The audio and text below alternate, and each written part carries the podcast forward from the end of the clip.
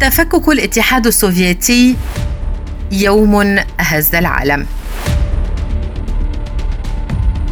الاتحاد السوفيتي هو أول وأكبر دولة شيوعية تضمنت مناطق شمال آسيا وروسيا وجزءا من شرق أوروبا وبعض المناطق من وسط آسيا في الفترة من سنة 1922 إلى سنة 1991 وقد شمل هذا الاتحاد عدة جمهوريات داخلية وقد وصل عددها قبل انهياره إلى 15 جمهورية حيث كانت روسيا هي أكبرها.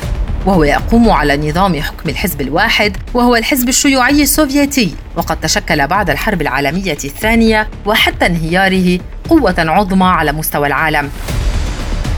وكان توسعه يضم الجمهوريات السوفيتية التي تشكلت من دول احتلتها الإمبراطورية الروسية التي أسقطتها الثورة البولشفية سنة 1917 تغيرت الحدود السياسية للاتحاد السوفيتي مع الزمن لكنها منذ 1945 بقيت متشابهة لوضعها في عهد روسيا القيصرية باستثناء بولندا وفنلندا.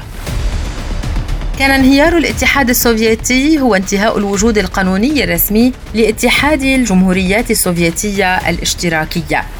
وقد وقع هذا الانهيار بعد إصدار مجلس السوفيات الأعلى في الكرملين الإعلان الشهير ذي الرقم H142 والقائل بالاعتراف باستقلال الجمهوريات السوفيتية السابقة عنه إضافة لإنشاء رابطة جديدة من الدول المستقلة لتكون محل الاتحاد السوفيتي.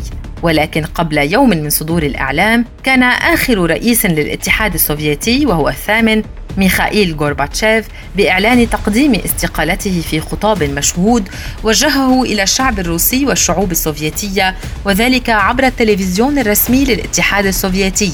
وذكر في خطابه بأن مكتب رئيس اتحاد الجمهوريات السوفيتية الاشتراكية أصبح ملغياً.